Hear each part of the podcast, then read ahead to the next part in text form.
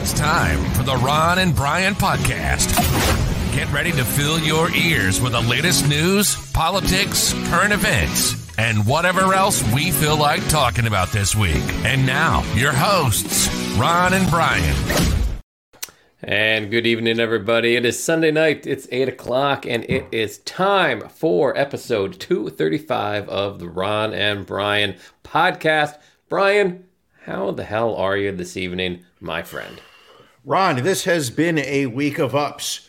This has been a week of downs. This has been a week of left and rights, zigzags, um, emotional roller coaster, if Okay. you will. Um, but however, the, the the important part, the part that has kept me sane, the part that has kept me solid throughout this week, is that I knew that no matter what happened to me, I was going to come home. I was going to bring it on down Sunday night to be able to look at your pretty face Aw. on a Sunday night.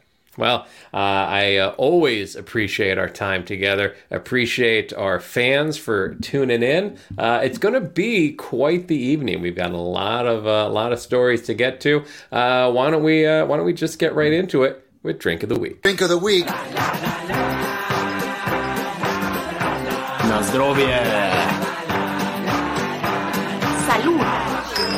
Of the week. Sláinte! Prost. Drink of the week. Drink of the week. All Drink right, of the week. Brian, Drink what are you drinking this week? Last week, I know it was water because you had you had partied a little too hard the week before. Are you getting back up on the wagon? Ah, there we go. Ron, last week, our, our friends over at Chapas, hold on, hold on, Cervejaria, which is Brazilian, but not based upon my pronunciation. Certainly not on that they accent. Said, they said, uh, you, um, they sent me over a sampler pack just because, you know, Oh. they understand the, um, you know, the, the influencers that we are. This week, I am working on their Oishi beer, which is um, it's a wheat beer with ginger and orange peel. Now you're going to say ginger. Well, an ingredient of unmistakable flavor. Ginger is highly popular in Japanese culture.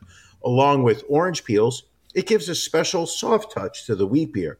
The name means yummy in Japanese, and we made it super tasty, causing the drinker to explain an oishi at the end of each sip. Coming in at a 4.7 ABV, this is going in my stomach. Oh, it looks good. It's got a nice, uh, nice uh, Oishi. to it. Oishi, is it that? Is it that good, Brian? Um, it's a it's got the bitterness that you would expect with a wheat beer. Um, I think I'm gonna actually come. hmm. Not tasting the ginger. Okay. Um, Are you tasting the orange also- peel at all? a little bit. There's there's a hint of it, a hint of it, not a whole lot. Not a whole lot. Ah, um, Ron, Yes. What are you drinking? Uh, so uh, we have made amends with our good friends at Tavour. Uh, they made uh, quite the generous contribution to the Ron and Brian Foundation, an accredited 401c3 uh, tax exempt organization. Uh, so I did get a small box. I didn't go too crazy, but one of the items that I thought was interesting is a little something called Excelsior Chai. Uh, coming to us from Crooked Stave Brewing in uh, in Denver, uh, in collaboration with Schilling Hard Cider out in Seattle. This is a spiced sour ale aged in oak barrels with apples. Uh, this is clocking in at a solid eight percent, Brian. So I may be the sloppy one drinking this this week. So there it is. I mean, obviously it looks like a like a cider almost, uh, not heavily carbonated. Getting a lot of oak and apple on the nose. So let's take a sip here and see.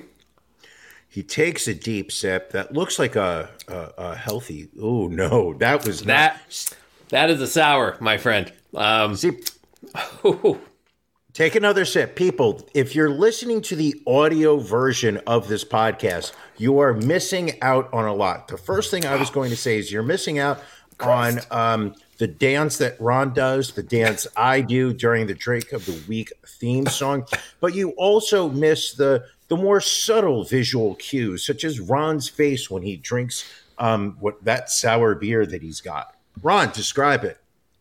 Um, so it's it's very sour. Um, you're definitely getting the sourness. You're getting the apple.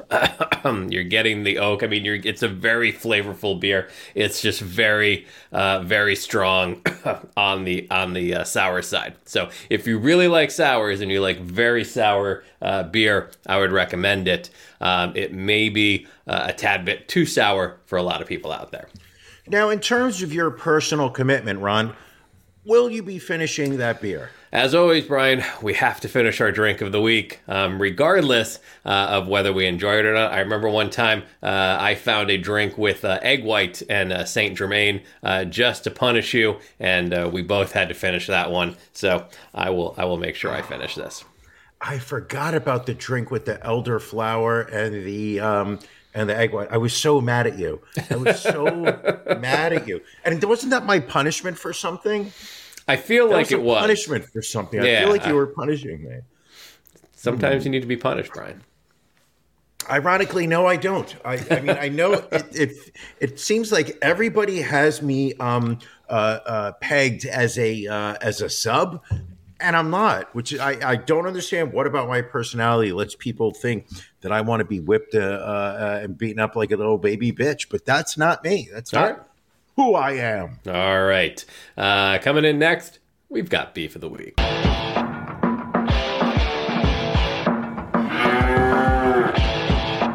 Ron and Brian's Beef of the Week.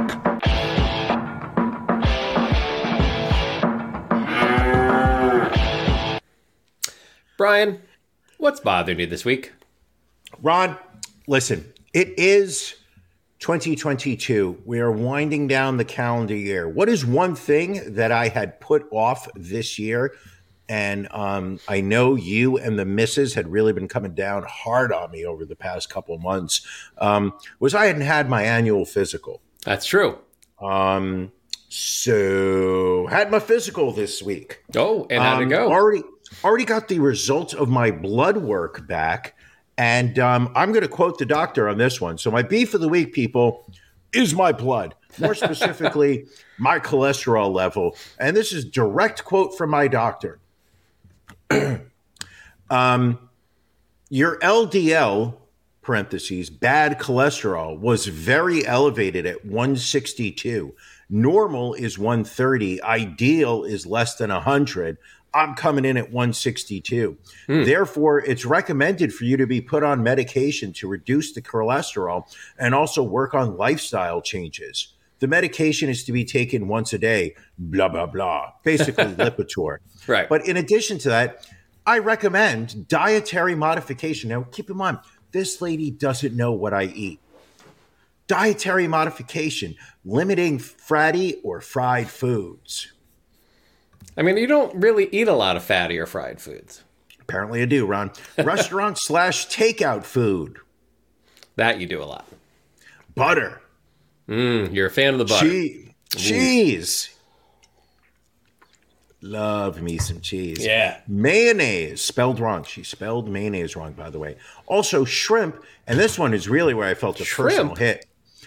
Uh, yeah, shellfish is very high in cholesterol. Oh, I did not know that. increasing the fiber in your diet, targeting 30 to 40 grams per day by eating a high fiber cereal, raspberries, and adding chia seeds. Maybe a nice uh, overnight oats with some chia mixed in. That would be good for you. Fuck that. Fuck that. Yeah. so now I have to, she wants me to start getting on Lipitor and um, eating healthy. All right. So uh, starting tomorrow, I'll be taking my first Lipitor, and I'm imagining my stool will be quite soggy. Is that a side effect of the medication? I'm not familiar with that. I'm just assuming anything that's going to be um, instead of it's, anything that's not holding in the cholesterol is going to be pushing it out. It's got to go somewhere. So the only place it can go, out the exit door, Out the poop chute. That- it's just going to be a slicked up mess coming out. All right. I have to. I, I have to you, just start friend. burning my underwear at the office after you know uh, after I make a messy number two in the public bathroom over there. Keep Uh, us Ron? updated as to how it goes tomorrow. Oh, most definitely, Ron. Yes. What's bothering you? So my beef this week, Brian, is with Wayfair. Uh, you're familiar with Wayfair, the furniture company. No, they have not been sending me uh, trafficked children in, uh, in in in the mail. But as you know, Brian, we have been working on getting some new furniture here, uh, slowly but surely. And so we got a dresser, a new dresser for the bedroom uh, from Wayfair. Comes in fully assembled, which is nice. I like furniture I don't need to assemble. Um, you have a question already? No, no, no. I'm not. I, I, I am shocked that something that Wayfair is sending is fully assembled. It's uh, it- that- no, they, they do. I mean, if you, for for some of the more expensive pieces, they they come in you know fully assembled. Not more expensive, but more than like a no, no, hundred dollars. Ron, Yes. you just you just called me a piece of cheap trash. I understand. I, I, I picked up the subtlety of your insult. Um, okay, Anyway, so let me get back to my story. Um, so we unpack it, we unbox it. The top uh, left corner of the uh, the drawer of the dresser is damaged, like it is dented in, and it honestly it had to be damaged prior to packaging because there was no issues with the packaging. The box box wasn't damaged. The packing material on each corner wasn't damaged. So they clearly someone just saw this and said, "Fuck it, we're shipping this out." Sure. So reach back out to Wayfair and be like, hey, this thing's damaged. How do we get, you know, a replacement? And they're like, oh no, we're not going to replace this for you. Here are your two options. We'll, we'll take money off and you keep it as is, or we'll send somebody to your house to repair it. Fine. We'll we'll have you have send somebody out to repair it. So now we're still waiting for them to confirm when they're supposed to be here, and they're supposed to be mm-hmm. coming this upcoming week, but it's not confirmed. So in the meantime, this thing's just been sitting in our in our in our living room, and we say, all right, let's move it up to the bedroom, put it where it's going to go, so when the guy gets here, he can just work on it there. Sure. So we start taking the drawers out in order to move it, and like the majority of the inside of this dresser is damaged. Like the crosswood is like broken. Like there's ball bearings all over the place because it's all ball bearings these days, Brian. Sure, Um, ball like one of the tracks is broken off. So now we've had to reach out to them again, and they never get back to you in a timely fashion. But I feel like we're going to be stuck with this th- this broken ass dresser. Uh, in the meantime, it's my dresser, so my clothes are just s- sitting out all over the place right now. So it's, It's- not a priority for the wife. Uh, no, no, she's like, whatever. You know, if it gets fixed, it gets fixed. Um, if not, you know, just go hang some more artwork and uh, shelving for me. So that's my beef, Brian. I, I feel I have a legitimate beef this week. That is actually a very legitimate beef. I mean, obviously, it's not something that you know um, will affect your uh, lifespan on No. this planet, but I can definitely, I can definitely understand how you have um, uh, you've been harmed emotionally by uh, Wayfair. Um, and the worst part is that you know, I mean, this is a this is a company that was um, you know uh, t- making deals with the Trump administration to um, provide low quality furniture in um, uh, migrant centers uh, along the border. I mean, the fact that you're expecting somehow better treatment than a legal immigrant. It it perplexes me that this is uh, that this is where this is the level of ego you're bringing to the table. Well, as always, you. Uh, I feel you discount my beefs quite often. I feel you you you take it to a personal level and you discount more more so my feelings than my beef. Well, I think right off the bat, I think most of your beefs have a um, have a stench of white privilege. I think that um, your beefs basically, um, you know, they absolutely send a message of um, of wealthy uh, suburbanite. You know, uh, you know, I, I I don't hear a lot of your beefs, you know, uh, stemming from places you know that are are past annoyances. Like I think you live, you know, based on your beefs, I would say that you have a privileged life. I think uh, I think where this comes from. I think it comes from a couple of places. Um, I think number one, it comes from this this maybe hidden anger you have inside towards me that I'm older uh, and don't have gray hair. I I know we've talked about this in the show before, and that's an issue. And I think also now in hearing you, I think it's also an issue that I'm older and my blood work uh, is just stellar, just spot on. Is your blood work stellar? It is actually. Son of a bitch. Eh, But you you're in Philly. You're eating the cheesesteaks. you're, you're eating a hoagie a couple times a week. I mean, all those menu items that you were listing are pretty much standard, all of them in any Philadelphia dish. Like shrimp, mayonnaise, cheese, um, all those are in any any restaurant item when you come to Philadelphia. So then, how is it that I have I have bad cholesterol? You know, it's it might be genetic. My jeans may be better than yours. You may have to accept that as well. I wear Levi's 515s. Don't come after my jeans. Uh, you know, bullshit. you know one thing we both do fantastically, Brian, and that's pick NFL games. Let's visit our locks of the week.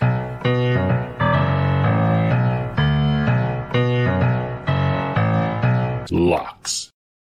Brian, uh, kudos uh, to you again, my friend. Uh, you picked the Thursday night game, Buffalo minus five and a half. They won by 14, 24 to 10. And uh, you hopped off the Jets train at just the right time. Minnesota were favored by three and a half. They end up winning by five, 27 to 22. Um, again, pushing you to a perfect 26 and 0 for the season. How do you do it, my friend? Um, quite simple. Um, do you remember a simple uh, uh, a simple mind? Uh, the band? No, the movie. Oh, the movie. Uh, yes, I do actually. That was uh, who was the guy? The guy from Gladiator. Russell Crowe. Yes. Do you remember that scene when he's you know got ev- like all these little threads attached to each other? Yeah, yeah, his, yeah. Uh, you know, as um, uh, what's his uh, as uh, Jennifer Connelly walks in, and she's just like, "Oh no, what is happening to my husband?" The ability of Russell Crowe to just see multiple levels of of existence cross um, uh, uh, germinating with each other. That's the way my brain works when I look at NFL games. It is um, it's not difficult, people. Okay. Um, in fact, I'm I'm more confused that uh, more of you aren't also going two and zero. One thing that allows me to continue doing this show week in week out, Ron, is um, that my partner in crime on this show, yourself, you also went two and zero this week. Um, Chiefs minus three at the Bengals. You sat there and said. Listen, if you have a chance for a home team with a winning record getting points, you take those points. Bengals winning 27 24. You also had the Browns minus six and a half at Houston. I do recall you saying, always bet against Houston. Um, Browns winning by 13. Ron, you also went 2 0. 26 and 0 for the year. How do you do it? You know, mine, since we're using movie analogies, mine is more similar to um, uh, Zach Galifianakis and The Hangover sitting down at the blackjack table, and everything, all the numbers and uh, and and algorithms are going through his mind. That's basically what it looks like in there. Um, what do you got for this coming week? Uh, so this week, um, we've we've got uh, an NFC East matchup that I'm loving. Philadelphia minus six and a half at the New York Giants. Take the Eagles minus the points, and then I like another road favorite. Uh, those Kansas City Chiefs. I feel come back next week minus seven and a half at Denver. Brian, who do you like? I like the NFC South uh, matchup. Uh, this was a week. Uh, this was rivalry week, week 14 of the season. Um, the Minnesota Vikings minus three at the Lions. That to me is a no brainer. Go with the Vikings. Also, I'm also liking the AFC West matchup, which I think just says everything. Baltimore Ravens minus four and a half against the Steelers. Steelers have outplayed their talent. Take Baltimore, lay the points. All right, let's keep things going in the sports world. Brian, I think it's time for you to give us a World Cup update. Oh my goodness. Listen, Ron, we have eliminated um, uh, more than half the teams that showed up to Qatar this year for the 2022 World Cup. Earlier today, Poland going down against France. Also, Senegal, the, the, the dream team, if you would, underdogs, um, uh, losing to England. Uh, I, I will say this to you. It started off as a as a World Cup that was just filled with fanfare and warm wishes across the planet. But something has happened. These these 32 teams have been broken down to 16. Now it's down to 10. Yesterday, Argentina taking out Australia two to one. But the games that the, that the entire nation was enthralled by Netherlands against the USA. You yourself told me that you and the wife woke up at eight o'clock and started to make red, white, and blue mimosas. You also were wearing your American themed flannel pajamas. You sat there and drank your coffee and watched the Netherlands, unfortunately, beat the United States three to one.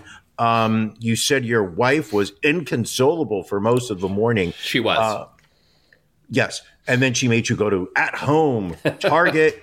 um, and home goods home goods yes uh, what a what a what a lovely time to be a man this time of year um, ron i will say this the level of sportsmanship for the world cup this year um, is just absolutely astounding big moments this year was the um, the the male team from Iran um, losing to America in a knockout game, um, where in many cases their lives and um, standard of life was on the line.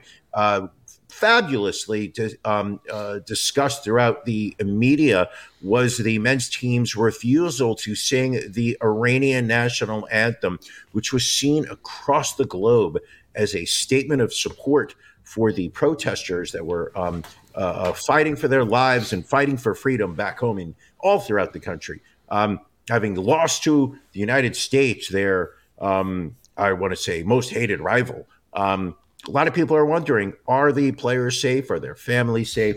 Are they okay? We will never know because we can't trust anything news-wise coming out of Iran. Um, but I will say this, Ron: we still have at least another two weeks left to go, um, and I'm only getting more interested. Ron, please tell me about your World Cup experience. You know, I uh, this one story that stuck out for me, Brian, was a, uh, a porn star uh, being told that she risks execution due to her outfit outfit she's wearing there at the World Cup. Uh, this is OnlyFans uh, star Astrid Wett. Uh, she is a backer of Chelsea and England. Uh, she has been warned to cover up after posting skimpy photos of herself uh, at World Cup games in Qatar. Uh, she, uh, you know, I don't know. Uh, I'm actually kind of surprised she was able to get into the stadium with that outfit, knowing how security has been really checking outfits, um, trying to keep people out if they thought anything was too risque or too controversial. Well, the thing is this, obviously, um, she's not wearing any kind of rainbow themed um, clothing, so she would slip right by security. Looks like she's wearing a buttoned up shirt with a bra underneath and just undid the the, the shirt. Um, why she would do this? I mean, I know she's doing this for clout, but you're in Qatar; they literally will um, cane you right there in the stands um, to death. Uh, not worth it. Not worth the clout. Yes. Uh, but England, uh, right now, looking like an odds on favorite. Uh, they beat up on Wales 3 0 to win their World Cup group. Um, looking like they're, uh, they're the team to beat at the moment. Well, you still have England, you've got Argentina, France, um, Brazil. These are the teams I think you're going to see in the Final Four. Uh, it's only going to get more thrilling as the level of play increases also one thing that I, I, I can say that I've you know I've never seen before. Um, it seems as if some of these players are flopping to the ground um, when there is some type of perception of contact with a player on the other team. Um, whereas in American football, when players are bump into each other, there's usually a um, you know an acknowledgement of the uh, of the contact, and then they peacefully walk away. In in this sport, apparently, um, and I think this is maybe this is something that the um, that FIFA put into place in Qatar was when they said if you happen to bump into um, is it FIFA? It's FIFA, yeah. I call it FIFA. You know, we FIFA and I go way back. Um, they said if you bump into another player, you must immediately fall down and um, uh, uh, look anguish for at least the next 18 minutes. Makes sense.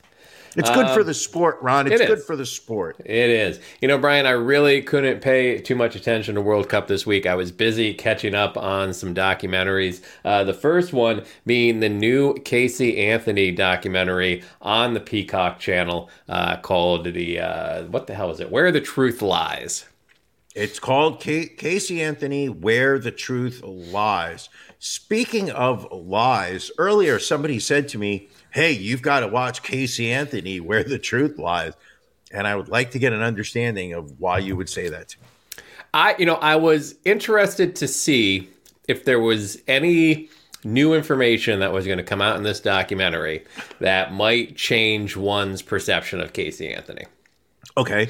Um, uh, if I can take the lead, because I only watched one episode, so I will talk about the first one. All right. Then can you talk talk about the next two? I certainly can. All right.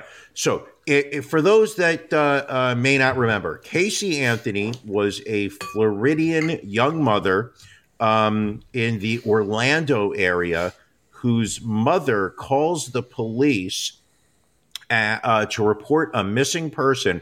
Her granddaughter, um, who has been missing for over 30 days. Um, the uh, uh, Casey Anthony is in the same room with uh, her mother, who's calling the police, um, and has uh, uh, lets the police know that um, the girl she has not seen her daughter in over a month, and that her the last time she saw her month was when she dropped her uh, daughter off at a nanny's house and she's been trying to see her daughter since, but never thought to call the police. Right. Then, when the police ask her, um, "Well, can you bring us to the nanny's house where you dropped her off?" Um, nobody's living in there. It's been an empty apartment for more than a month.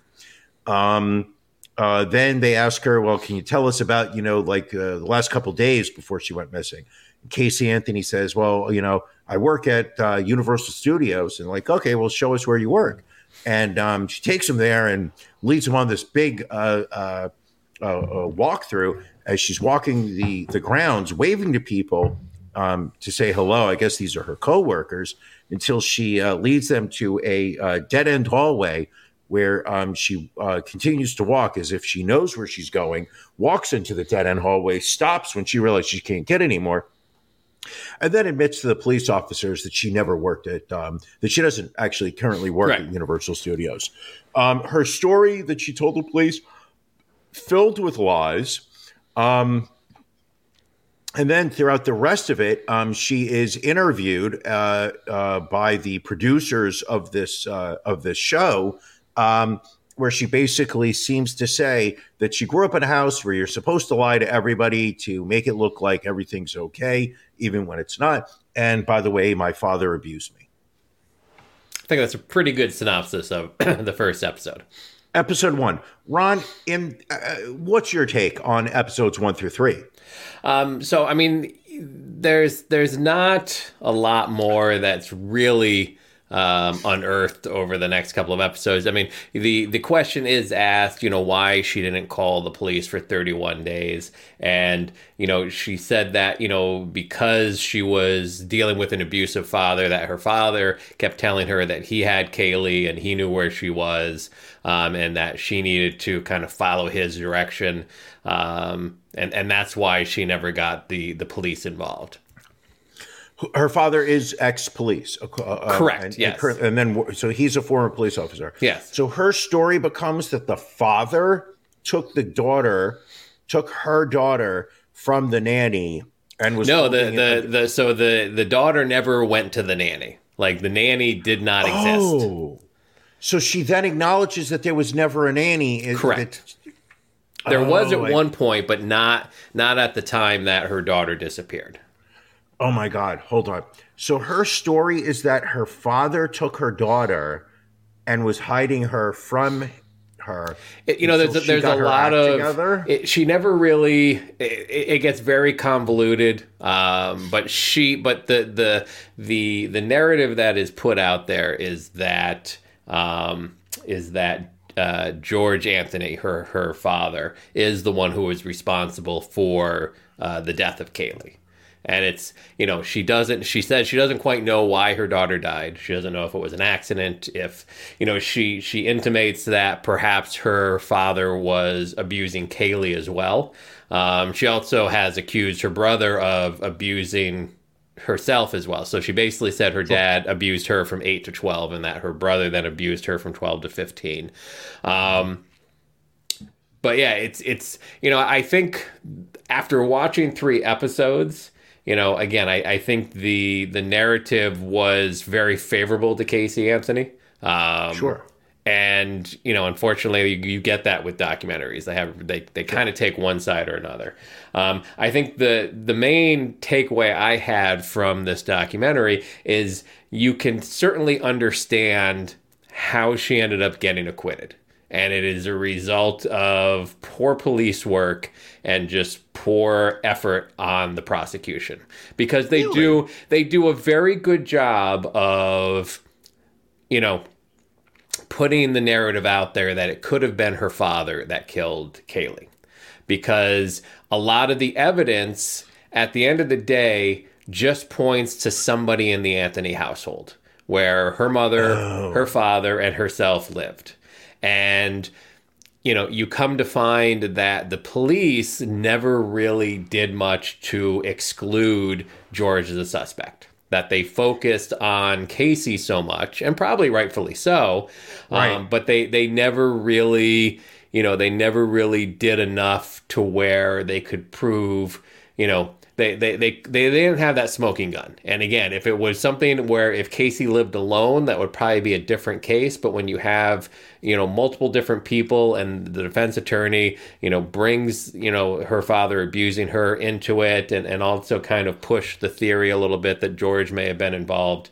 Um, yeah, it's it's um again, it, it didn't do enough to to for me to say I don't think I don't you know I don't think Casey Anthony's innocent, but it did make me realize like all right, there was such a poor job police wise done, and such mm-hmm. a poor job done in the prosecution because you know and, and you can you can I think the reason it took so long for this documentary to come out is I think it really has taken Casey that long to kind of put together, you know, her story so that it, holds up more in the court of public opinion. You know, she's asking questions about, you know, well, was her father's whereabout tracked on such and such a date?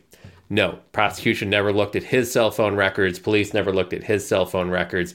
Um, so yeah, Can they was- look now? not at this point. I mean, it's you know, it's it's what 14 years ago. I don't know if that's. I mean, I don't even know if they would at this point. I mean, what's interesting is is she was acquitted, um, but you know, police have really done nothing. Um, to, to, to look into this case any further. Um, you know, one thing I remember, I remember hearing a comment from a prosecuting attorney, and I forget what what documentary and what case it was about, but you know, their the way they approached a case was, you know, if you've got a person of interest or you've got a suspect that you're taking to trial, your number one job should be to try and prove first that that person didn't do it. Because that's Right, exactly what your defense team is going to do, and I don't think, and I don't think the state of Florida did a good enough job of that. And I, I think again, I think that's why Casey Anthony ended up getting acquitted because there just wasn't Florida. enough. Well, and it's Florida, it's Florida. Florida. So, like, I mean, you have to assume. I mean, the entire state is a shit show. Yeah. And it was just, yeah, at the end of the day, it was just very, very frustrating because I don't think you necessarily learned a lot of new information. And at the end of the day, you, you still don't have a true answer. Listen, I think it's very possible that George Anthony could have been involved in her death. Um, you know, I don't think, I, I, I'm not 100% certain that, that Caylee was murdered. But I definitely think, e- even if it was an accidental death, I think there was a lot that was done to try and cover it up. So it's it it, Sure. it, it end, you end up with more questions than answers. Did she do any time or no? Uh, well, she found was guilty. I- know she was found guilty of lying to police officers. correct. I mean, she had been by the time that the the court case came around, she had been in jail for almost three years.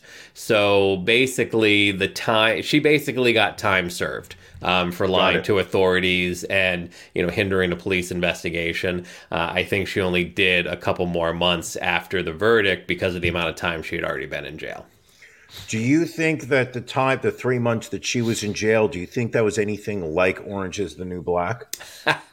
I don't know, but you do see her, uh, you know, sitting in her car outside the Orange County jail, uh, talking about what a horrible time it was. Like, so many of these scenes are are shot to elicit sympathy about Casey Anthony. Um, and listen, I, I Well, of I- course, the, the whole show is about, is is Right. is supposed to solicit it. I mean, how much how much airtime does Nancy Grace get in the? Um, because she basically went uh, uh, twenty four seven Casey Anthony for those years. I mean, that was all she wanted. I mean, like, Yeah. you could have a pretty blonde girl go missing in Bermuda, and and and Nancy Grace was just talking Casey Anthony. She didn't even care. Yeah, I mean, there were some clips of, of, of Nancy Grace and some of the other uh, media coverage at the time. But again, I, I think people want to deal in absolutes, and I think it's very possible that George Anthony can be a, a horrible piece of crap and Sure. still not have murdered his granddaughter. Like that, that's Well- not you know that's not exclusive. Um, Ron, do you think you would survive well in jail? I don't know that I would. Uh, I mean, again, if I if I'm if I'm so broken up over a dented dresser, um, I'm not quite sure if I'm cut out for prison life. See, that's where I disagree. I think you would kick ass in jail. I just visualize you being like, you know, like the go-to guy for like life advice from the other prisoners. Um, and I could see, um, Like I'm the guy sitting out in the yard, and people are like, you know, I got a letter from my wife. She's going to leave me. What do you say, Ron? And then I And then just I- I, just spin yeah. some parable that just makes everything seem all right. I could, you know, I could see you giving um, investment advice to the uh, guards. You know, when they walk by, they're just like, "Ron, my my four hundred one k is really taking a beating." You know, this last quarter, you can be like, "Come on over here. Let me let, let me take a look at those options here. What you want Let's to look do if is, let's look if you've divested yourself enough. yeah." See, you got all your money in U.S. Treasury bonds. You're not going to get a great return on that.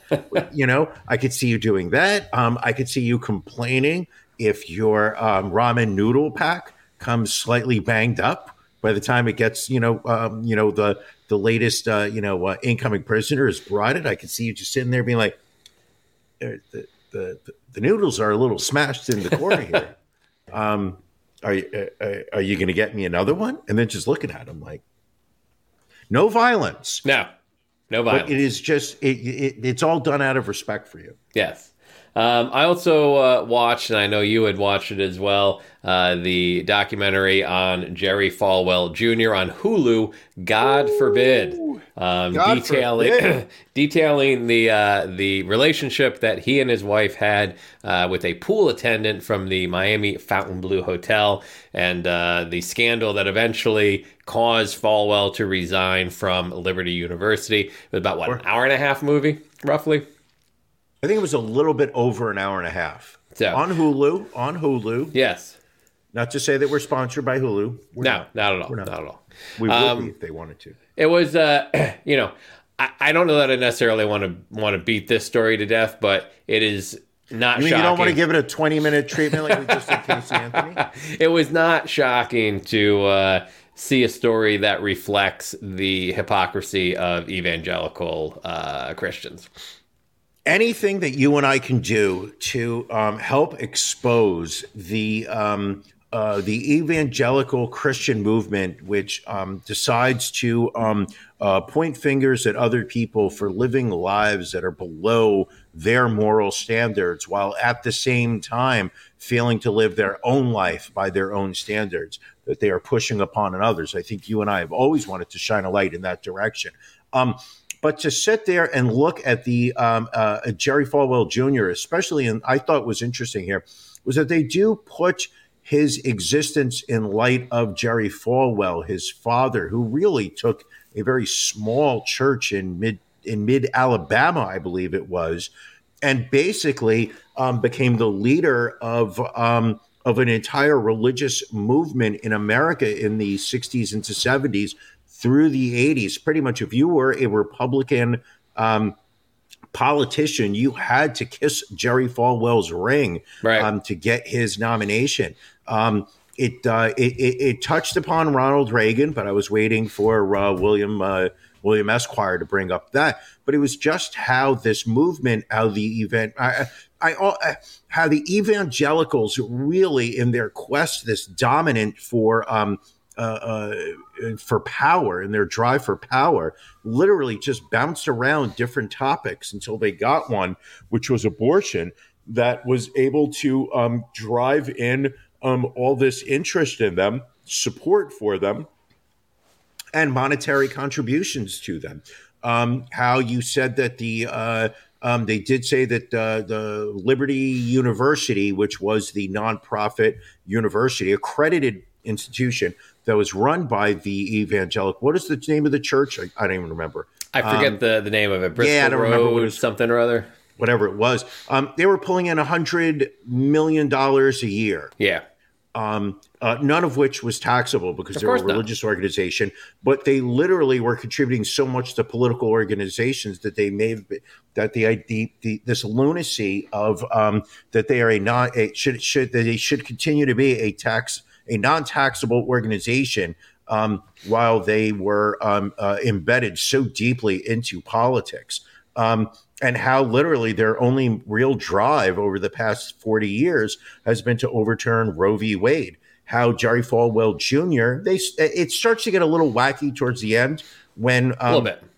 they they suddenly tie um, his actions with the rise of Donald Trump, um, start to lay the blame on his um, uh, feet for the social unrest, the Black Lives Matter, um, the uh, uh, the driving of the of uh, of the uh, Supreme Court to the far right, and basically saying.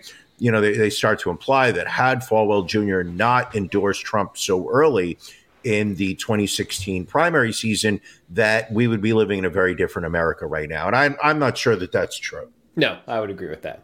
I So- do think, I do think, and I know you don't want to beat this in, but it, it, I just really do hate the fucking um, hardcore religious people. I do think that, you know, the idea that these evangelical Christians who are just so fanatically family oriented and God fearing and loving and whatnot, that of all the different politicians that were running for president in 2016, the one that they all got behind was the one who had been married three times and Right. had five children out of like just the, the uh, divorce twice of his like just the, the the least moral of all of these people was the one that they all sat there and said this is my guy Well, it, it reflected back to, you know, they were talking about, you know, Reagan's candidacy in 80, how they were more than willing to get behind a divorced and remarried individual who, Sure. when he was governor of California, signed one of the most liberal abortion bills into law in the, in the country.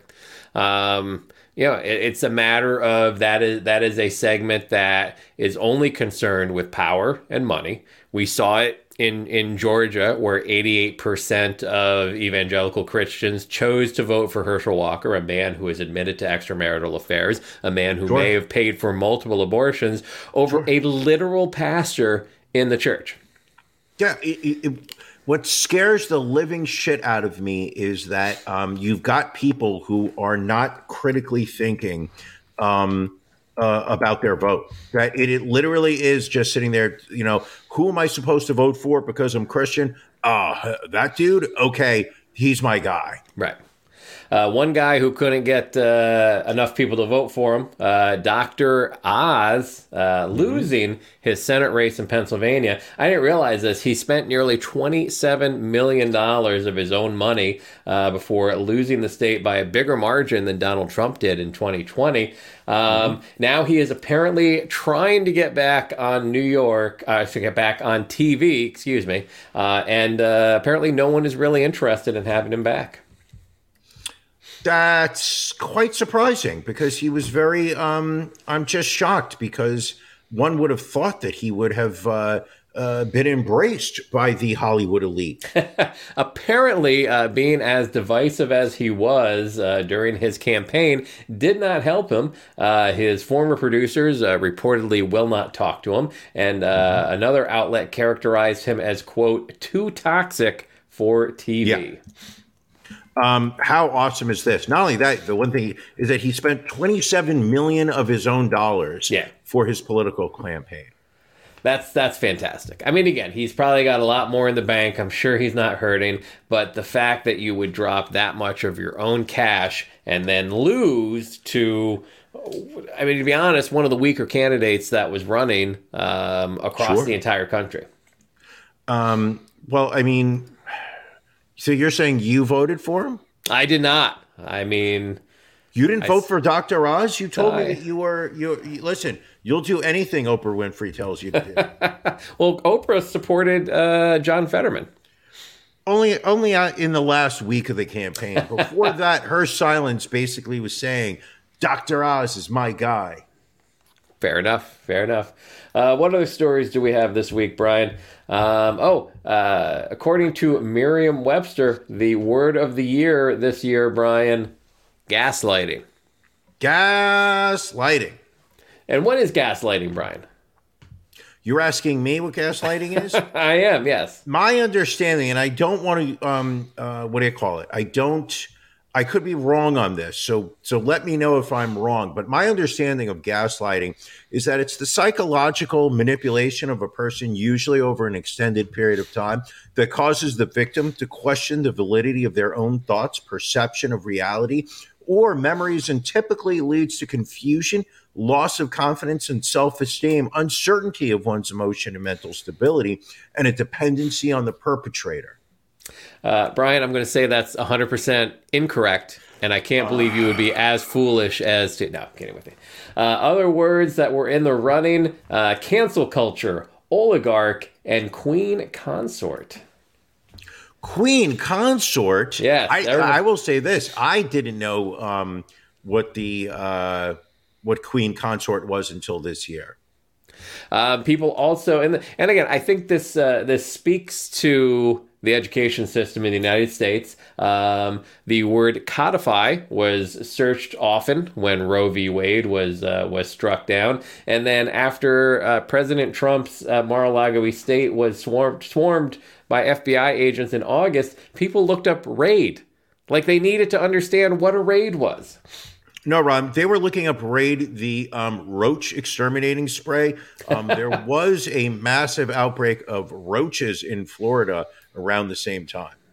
All right. Uh, the last word to make the top 10 was Loamy, a word that tricked many Wordle Hey, players Ron, back in August. me. Hey, oh. Come on. What is the word? L- L- Loamy, L O A M Y. Oh, see, I would have pronounced that loam. With Loam. A, um, with a with with like a, a silent e. L O A M Y, Yes. Denoting or relating to a fertile soil of clay. Jesus Christ! What, I, this is a word. Apparently so.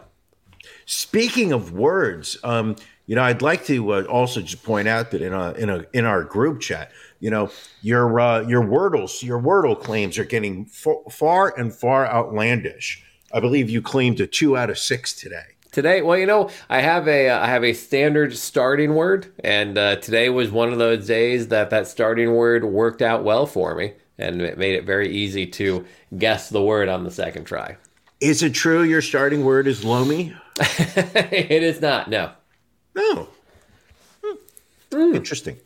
Okay. Um, we've got a QAnon leader who accidentally outed himself as a statutory rapist in a lawsuit against a local paper. Love this story, please. Fantastic. Uh, Phil Godlewski, he is a Pennsylvania based QAnon leader. Uh, he sued a local newspaper in 2021 for defamation after the Scranton Tri- uh, Times Tribune mentioned a 2010 indictment against Godlewski for corruption of a minor. Um, unfortunately, his, defina- his defamation lawsuit has inadvertently exposed the full extent of his disturbing history of grooming and raping a teenage girl who's called BD in court records uh, over a period of time. Most recently, text messages show he pressured a now adult BD to lie about the situation in court. Um, according to police records, um, and an affidavit filed this month by BD as part of the ongoing defamation suit. Godlewski met BD in 2008 when she was 15 and he was a 25 year old baseball coach at her high school. Uh, she comforted. Uh, she he comforted the teen when her boyfriend at the time died by suicide, and they began having sex uh, shortly after uh, when she was still 15. Um, BD's parents claim that he frequently gave her expensive gifts, including $2,800 diamond earrings, and essentially texted her 24 7. He once texted her that the two of them would only ever be sexually satisfied if they did it four to five times a day. That's awful. Yes. Fucking hell. And and he's suing to what? Uh, have these expunged?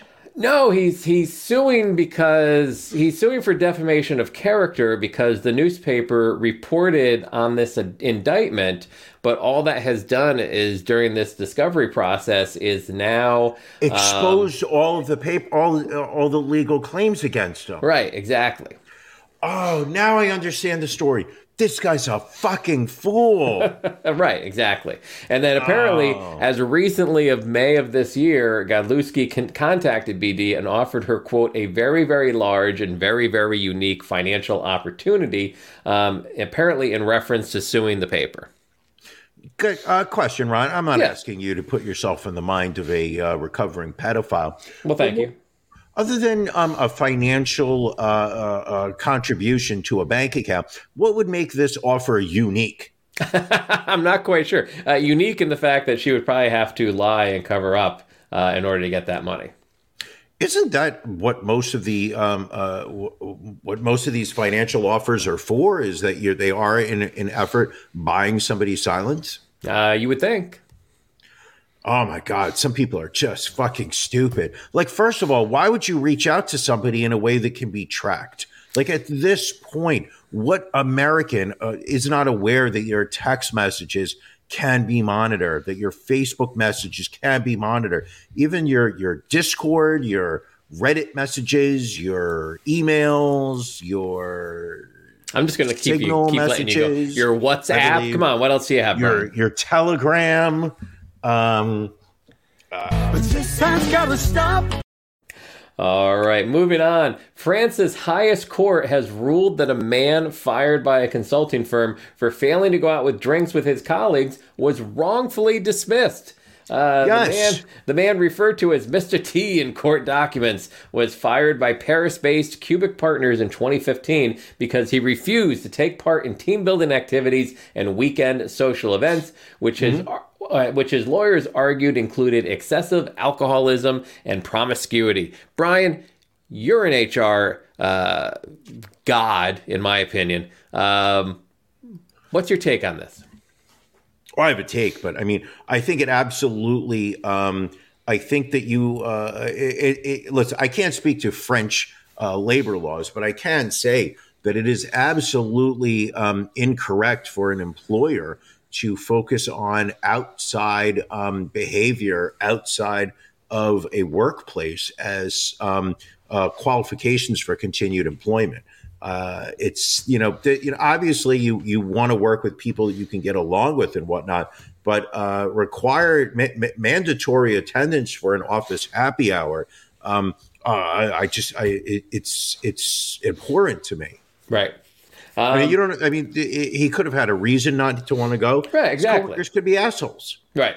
Well, and Mr. T, I can't, can't say that with a straight face, but Mr. T claimed that the, that the fun culture in the company involved, quote, humiliating and intrusive practices, including crude nicknames and sharing his bed with another employee during work functions.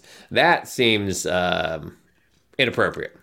Hold on, sharing his bed during the work function? I guess they would. They had these weekend trips that they would go on, and uh, I guess they would have to share a bed at whatever location they were. Who's he sharing the bed with? I, mean, I, I have no idea. Isn't that? I mean, I feel like that's part of the conversation. I mean, like uh, if I had to share a bed with you, I wouldn't be suing. Uh, well, that's I would be. I would be small spooning up to your chest in a heartbeat. so the court ordered Cubik Partners to pay Mr. T about 2,500 pounds in damages and said that it would look into his demand for a further 400,000 pounds at a later date. Yeah, I think that, I mean, it, it, what I would say is that it sounds like bullshit reasons to fire him, but I also feel like if they really wanted to, they could have found some other reason. Yeah, I would think so. Um, going down to Florida, University of Florida quarterback Jalen Kitna has been arrested on child pornography charges. Uh, the son Listen, of former Ron, NFL. abs. Ron, if Yes. I can cut you off, I, we spoke about this story before. I'm going to say there's nothing. There's just something wrong with with these types of laws. Here you have an 18 year old American male in the state of Florida. He's got a 17 year old girlfriend, and what you're telling me is that because she's going to send him some photos, that he now is in possession of child pornography. The laws of this country. I, I don't ju- believe that was that that wasn't the situation. Uh, apparently, What? Um, What? he uh, he shared a photo of child sexual abuse. Excuse me. Uh, a photo of child sexual abuse. He shared that on Discord. I'm sure he had a great reason. I'm sure that this was something where he had been deceived. And so, uh, what was his defense? I mean, he must have had. a good reason. So he admitted to sharing the photos, but thought that it was legal because he had found the photos online. Oh, motherfucker! A subsequent search of his devices found three more child sex abuse images. Oh my God! You're telling me that his his defense in the in in, in court was well, I found it on the internet, so therefore the girl had to be 18. Uh, well, that it was legal because he found it on the internet. Oh God, my head's gonna explode. So And this is this is who is going to be a quarterback. You know, they you know how they, the announcers Yeah. always say that to be a quarterback, you you have to have a great vision and you got to see the whole field and you got to see the plays before they happen. And this guy's just like it was on the internet, so it had to be okay. Had to be, had to be a 100% fine.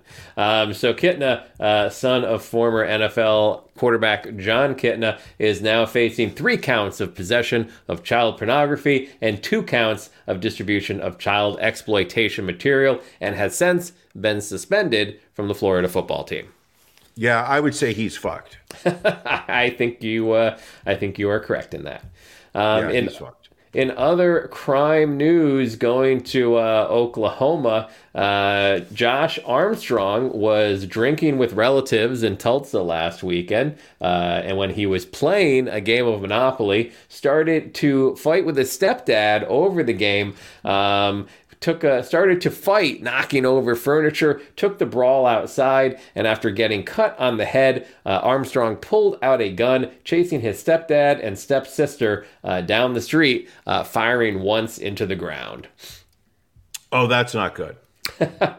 But you can get it, right? Like if you're having a few drinks and you're playing what's supposed to be a friendly game of Monopoly, and then you land on Park Place with two hotels and three houses, someone needs to get shot, Brian. Okay, now are you what in what order are you shooting the people at table? Are you just haphazardly like taking? Are you Well, I- popping caps? I think are you got. like, I think you got whoever, whatever player is the banker. I think you shoot them first, Ooh. and then whoever owns the uh, the property. Well, I think you give the option. I think you give the option of uh, leasing you the property you just land on, or you shoot them. Now I have a question. If somebody pulls out a gun during Monopoly and you say, "Listen, listen, I'm not paying your rent this time around. You better let me go." Like, do you think that you can just put the gun away and you can go back to the game, or is that the kind of behavior that just ruins a game of Monopoly? I think. I think you know. I think at that point you got to kind of box it up and, and call it a night. I just feel like at this point, you know, um, like eh, are there eh, are there going to be 12 jurors that that the that the you know prosecutor the jury the defense can that they can all agree upon? I imagine it's going to be very difficult to find someone who's not going to be able to sit there and say listen i've never shot a family member but i have paid monopoly and i'm going to say i've also wanted to shoot someone Well, I think you know it's gonna be it's gonna be interesting to see. He is uh, still in jail though, uh, because he has not been able to post uh, twenty five thousand dollars bond. Uh, Billy bringing up a good point. Rates are too high on monopoly because Reagan deregulated everything. Certainly, he deregulated the railroads. That's why they cost so much. If you get all what about the utilities the Oh, the- utilities don't get me started on the utilities and the jewelry tax. I mean that uh, clearly uh, meant to hurt the lower cat lower class. I can't even find a monocle anymore. Um, going back to Florida, Brian. A woman is suing Kraft for $5 million, saying that Velveeta microwave mac and cheese takes longer to make than advertised. This is a lawsuit because why? So Amanda Ramirez, um, she's filed a class action lawsuit because a label on a cup of Velveeta's microwavable mac and cheese says the meal only takes three and a half minutes to prepare. But oh no, my friend, it microwaves for three and a half minutes, but she argues that this number does not account for the other four steps required to prepare the pasta removing the lid and sauce pouch, adding water, microwaving, and stirring. The additional steps means it's impossible for the mac and cheese to be ready in just three and a half minutes. What state is she from? Florida. Ah, how did we not? How did I not just like make that obvious? Florida. Wow. Can you imagine going to court because your food takes more than three and a half minutes to prepare? That's how you know the state that state is fucked. have you ever had? Here's a question: Have you ever had Velveeta mac and cheese? No. I can't imagine. I can't imagine like a uh, mac and cheese made with Velveeta, like from the brick, would be tasty. How bad must the microwavable version of that be? I would imagine. See, this is the thing. This is where it. I, I'm just going to say this. I don't know when it comes to macaroni and cheese. I do believe that there is a preference, uh, a personal preference. Some people like their macaroni and cheese on the drier side, where they like it to be kind of like a, you know, a brick that you can then just spoon off pieces. Some people like it where each individual piece of pasta is slathered in a sauce. I don't like that kind of shit. I like it when the macaroni and cheese has form and it's held to each other. Um, properly seasoned, though, people, I do like my macaroni and cheese to be seasoned. Got to get the seasoning. So not just you know, um, but uh, just you, you, know what I had recently that I thought was um, interesting. I had um, macaroni and cheese, but they use ziti. Hmm, interesting. I'm usually not a fan of the larger uh, pasta when you make that. I couldn't tell whether it was the, it, but I, am just so of the mind that macaroni and cheese has to be elbows. Yeah, I'm with you there. It's not elbows. It's just it's bullshit. Um, it's pasta in a in a in a cheddar cheese sauce. Uh, before we head on out of here, a couple of celebrity obituaries this week. Uh, earlier this week, uh, the songbird legend Fleetwood Mac singer Christine McVie passing away at the age of 79. Um, she died at a hospital Wednesday morning following a short illness. Brian, um, you are one of the bigger Fleetwood Mac fans that I know of. Um, how are you holding up after this news? Listen, I'm just glad that it wasn't Lindsey Buckingham. I am glad that it wasn't uh, Stevie Nicks. I'm glad that it wasn't Mick Fleetwood. I'm glad that it's not the bass player. Well, John that... Entwistle. Wasn't he John Entwistle? Um, John Entwistle was in The Who. I know, I know. Um, who was the bass player in Fleetwood Mac? I love the fact nobody knows his name. Uh, wasn't that the McVie that she got married to? Was the bass player? Because she she wasn't McVie till until she was married. She was McVeigh, mother of Timothy. I don't think so. I forgot no? to pull a picture. I forgot to put a picture up while we were talking about it. You can go your own way. Go on your way. Uh, so apparently she now, was. If that uh, photo, if that photo does not scream mid 1980s. Oh yeah. The large hoop earring, the over, um, uh, the over chemicaled hair, um, the oddly shaped nose job. I'm going to say. Also, where is this woman's upper lip? So uh, yeah, she married Fleetwood Mac bassist John McVie uh, back in 1969. But what was her her maiden name? I mean, obviously Billy thinks that it was perfect, but what was her maiden name? You know, I'm not quite sure. You can go. So she was with Fleetwood Mac for 28 years, departing the group in 1998. Uh, the same year, uh, the band was inducted into the Rock and Roll Hall of Fame, uh, however, returned to the group in 2014. Um, apparently, they were preparing to be playing some select dates this upcoming year. Uh, no word as to if that will continue or not. I'm going to say it absolutely will continue. If there's I money to be believe- made, yes. I think that when you reach that level of rock um, uh, hierarchy, you the show must go on. Yes.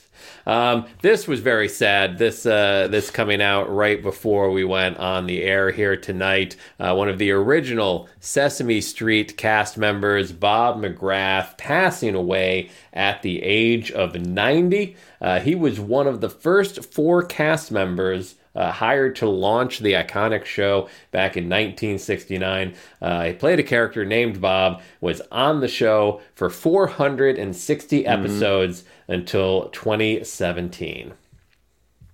What do you think is yellower, his um, skin from jaundice or his teeth from cigarettes? In this photo, mind you. I mean, he looks more yellow than whomever that yellow character is. By the way, how many? There's five characters, uh, Sesame Street characters. How many of the five can you name? Uh, I can name, I think, two of them. I can name. I can uh, name. I can. Ron, name that tune. Well, actually, I can name. So uh, we've got the blue one is Grover, obviously. Yes. The red one is Elmo, Elmo. and I think the uh, the one in the lower left, I want to say that's Abby. Abby. I think There's I'm no not 100 Abby on sure. Sesame Street. I, I you had when was the last Was her last name Sesame normal? It was not. No. Shit, you're right. That is Abby. Told What is you. an I, wow, Ron. Um, I, who's the pedophile now? Uh, so that's a, that's a sad one. I, I remember watching uh, watching Bob on Sesame Street when I was a kid. So that I grew up. I grew up watching him. I don't know why, but my mom made sure I always watched Sesame Street. I think well, it was educational, It Brian. it was educational. I think you know it's um they don't make shows like that now. Now they're No. making uh you know apps on your phones. so you can sit there and connect two little blue dots together so they can explode and some little you know uh, endorphin rush can go through your uh, prepubescent head as uh, you know uh, ding ding dings go off on the subway while old man sitting next to you is just trying to read his book, mind his own fucking business. But no, your phone's got to be set to 10 while your kid's trying to fucking play his game. All right, let's sneak one more story in before we get out of here. Uh, Horatio Sanz has settled a lawsuit that accused him of sexually assaulting an underage superfan at a Saturday Night Live after party while cast members, including Will Ferrell and Tina Fey, allegedly looked on. Um, Sanz' accuser, who brought the case anonymously back in 2021 as a Jane Doe, has settled her claims against the comedian and NBC Universal for undisclosed terms. Um, the woman said that she initially met Sanz when she was 15, running an SNL fan site, and he was 31, and he allegedly began grooming her for an inappropriate relationship, including cybersex, inappropriate touching, and sexual assault. Uh, she said Sanz eventually groped her in a drug fueled after party on May 11th and 12th, 2002. You know, I've been uh, following the writings of uh, uh, producer Seth Simons, not producer, journalist Seth Simons, who writes on, who sends a, uh, a newsletter on the, I believe it's called Humorist, is Okay. the website. I believe it's Humorism. Excuse me, Humorism is his website. He's been um, uh, doggedly following this story, um, and basically his his big beef um, or at least the the the spotlight he is shining here is how um, you know Horatio Sanz is a scumbag. A 31 year old should not be sitting there sexually assaulting a 15 year old, um, especially not after luring her in with his Hollywood status. Um, the true story that Seth Simons his point keeps pointing to, and now that the court case has been um, uh, settled, um, will never be heard is um, is is what responsibility does NBC have that one of its employees is bringing an underage girl to a um, uh, a, a, a 1 a.m. party on a Saturday night Right. while he can um, uh, basically ha- uh, uh, hand her um, drinks um, and basically uh, sexually assault her um, in plain sight of um, uh, uh, of, of comedy superstars like Tina Fey, Will Ferrell, Jimmy Fallon. Um, these are all people that this young girl at the time said um, she was literally um, locked eye to eye um, contact with while Horatio Sanz was um, running his body um, on her and in her. And, they, and none of these people stepped in to say um, that they had an issue with what was going on. Uh, and uh, you know, uh, that's we're never going to have that conversation anymore. No. Well, I mean, clearly both felt that the, it would be better to settle than to take it to court. So um, we will never get that answer. Once Um, again, Ron, money will buy anything in this That's world. true.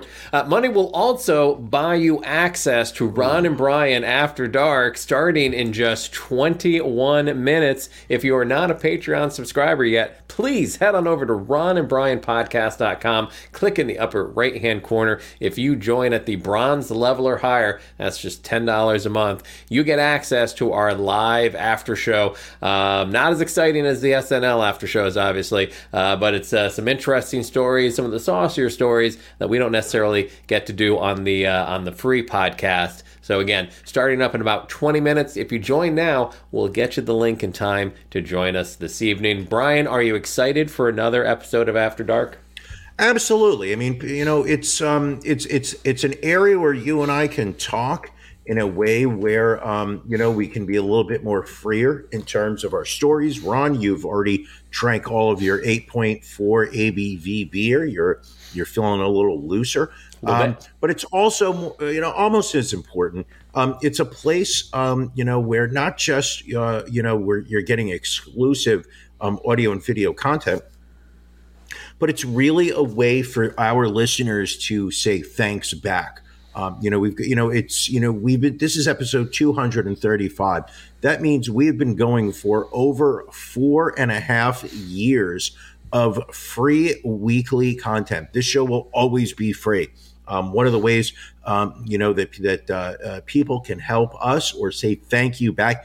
This is the season for um, for spreading Christmas cheer, holiday cheer, monetary cheer. And how do you do that? You go to the link below, ronandbrianpodcast.com. Click the link in the upper right hand corner. That will take you to patreon.com, our page on Patreon. Sign up for one of the levels. As a member at a certain level for a certain period of time, you will receive different levels of swag. Is it a tote bag? Is it a sweatshirt? Is it a hat, a shot glass, a sticker, a refrigerator magnet? You determine what your swag will be by, you know, by paying as little as five dollars a month. Um, it's just a way to say, hey guys, thank you for being so amazing. All right. As we say, thank you for joining us. Uh, for our Patreon folks, we look forward to seeing you in a little bit. Brian, anything else for us to cover before we get out of here? I love you. Love you too, my friend. Thank you all for joining us. We'll catch you next week. You for joining us on the Ron and Brian podcast. We're live each week on YouTube, Facebook, and Twitch. You can find prior episodes, links to our social media, and everything else Ron and Brian at ronandbrianpodcast.com. See you again next